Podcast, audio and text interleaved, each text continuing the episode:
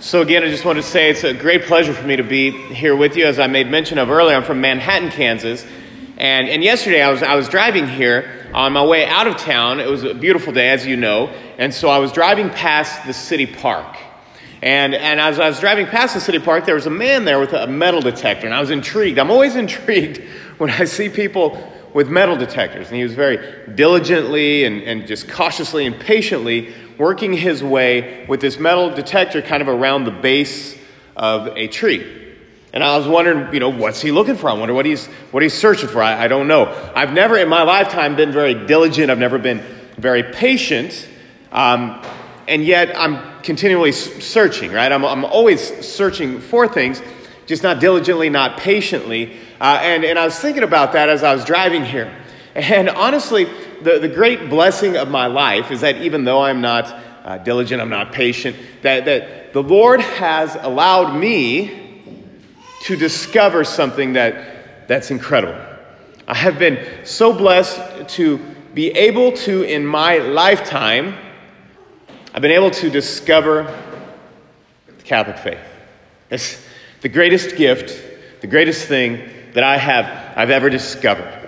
Uh, and, and I'm so blessed. I was, I was thinking about it. I was even a time, even there was a time in my 20s that I was, I was dating this girl who was far, far, far better than me. Like she was so out of my class that all of the conventional wisdom would have said, um, hey, fool, marry that girl because you're not going to do any better than that. And, uh, and, and, and yet I did. And it was a time in my life in which I was kind of coming back to my Catholic faith. It was a time in which I was researching the Catholic faith. I was trying to figure out exactly what it was that the Catholic Church was all about. And it was a time in my life where I, I tell people that in the two years that I, I, dated this girl, she was incredible. The two years that I dated this girl, that I fell even more in love with the Catholic faith than I did with her. And what did that mean? For well, for me, it meant that I was going to spend the rest of my life as a priest and I was going to be proclaiming this message of the Catholic Church to all the nations, shouting it from the rooftop, if you will. In fact, that's why, that's why I'm here today in Clyde, Kansas, because starting tonight at 5.30 and then tomorrow night and, and Tuesday night at 5.30, all three nights, I will be giving what's known as a Lenten Parish Mission. And I'm going to be talking about this, why I've discovered or how I discovered and, and what I believe about the glory of the Catholic Church. You, by the way, you're very blessed because last night, um, last night I started my homily in a, a, far different way. In fact, last night I started my homily by going like on for like three and a half, four minutes about a time when I was in the fifth, sixth, and seventh grade, and um, all I was, uh, you know, trying to do in those years was be cool. I was just trying to be cool. And I had a, a, a perm, so my hair was like artificially curled. And um, so I was cool. Obviously, it was the 80s. And if you have a perm in the 80s, you are cool. But I spent like three and a half, four minutes just telling people about this story of a time when uh, I had a little girlfriend who was a seventh grader. Um, also, a little weird that I'm a priest, and I'm now telling you my second girlfriend story. It's a little bit messed up. But anyway, uh, so uh, short, short story. But I had this, this girl, and, and she, a girlfriend, and she, again, out of my class, but she, uh, she wanted me to buy this certain pair of jeans, Levi shrink to fit 501 jeans. And she'd be like, hey, you need to have those 501s. And, uh, you know, and, and then eventually I bought them, and, and, uh, and then she broke up with me. All right? so you're, you're blessed that I didn't start with that story, but I started with the other story, just about this idea of the Catholic faith being the greatest discovery of my life. I, I, I guess part of the reason that I wanted to, to speak of that is just because I know that for a lot of people, they don't see the Catholic Church so much as that, that blessing, that great discovery. And so part of why I'm here is, is just to express why I see it as I do. Now, today, my friends, these Gospels, these scriptures, they talk to us about something. A lot of times when people say, well, why is it that, that the whole world doesn't know? Why is it that the whole world doesn't know of the glory of the Catholic Church? Well, I think, I think today's gospel speaks into that a touch. Because many times we're prevented from seeing it For something, I'm going to use a fancy word here the threefold concupiscence. Sometimes the threefold concupiscence prevents us from seeing the glory that is the Catholic Church. The glory that is the church that brings us to the fullness of a realization of the love that God has for us. The fullness of relationship with our God who created us and who desires to draw us back into union with Him. Sometimes the threefold concupiscence, again, sorry, I apologize for the big word, prevents us from seeing things clearly. What is the threefold concupiscence? Maybe a better way to say it would be the three great temptations of the world. The three great temptations that humans face. And we see it in the temptations that Satan is putting before Jesus today in the gospel.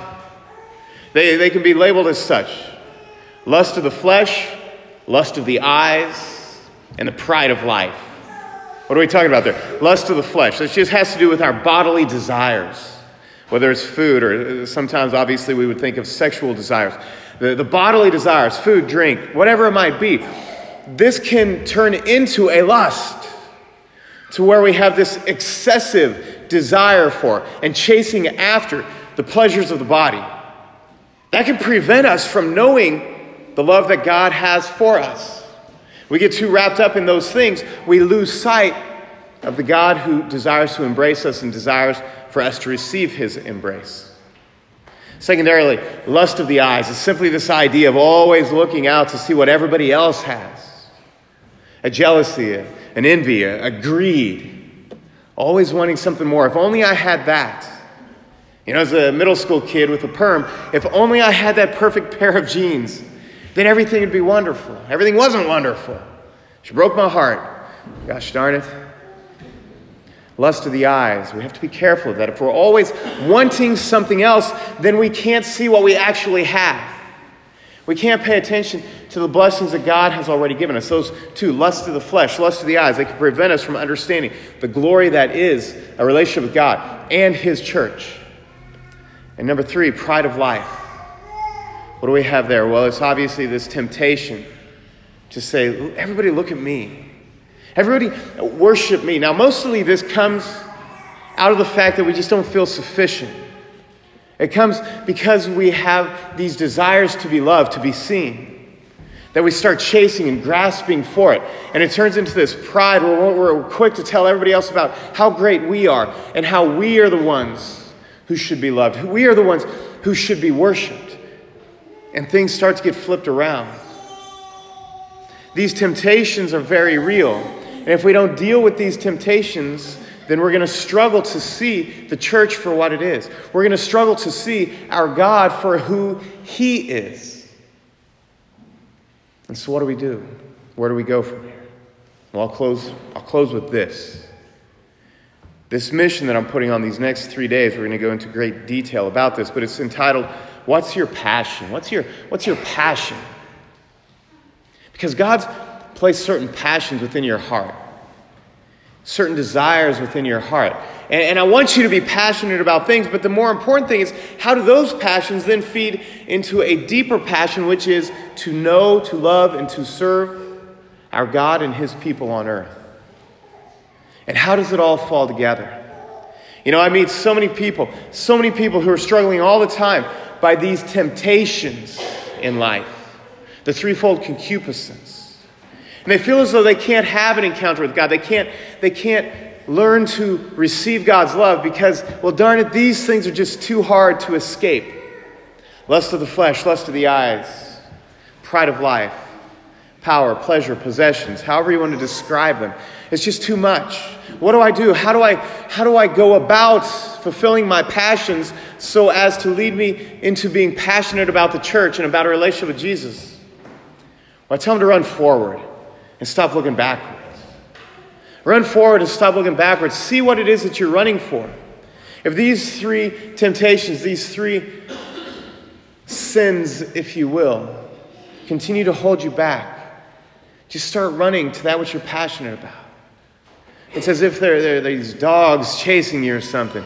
And you wouldn't, you wouldn't run looking backwards all of the time, looking around, watching them nip at your heel. You'd just go. You'd go.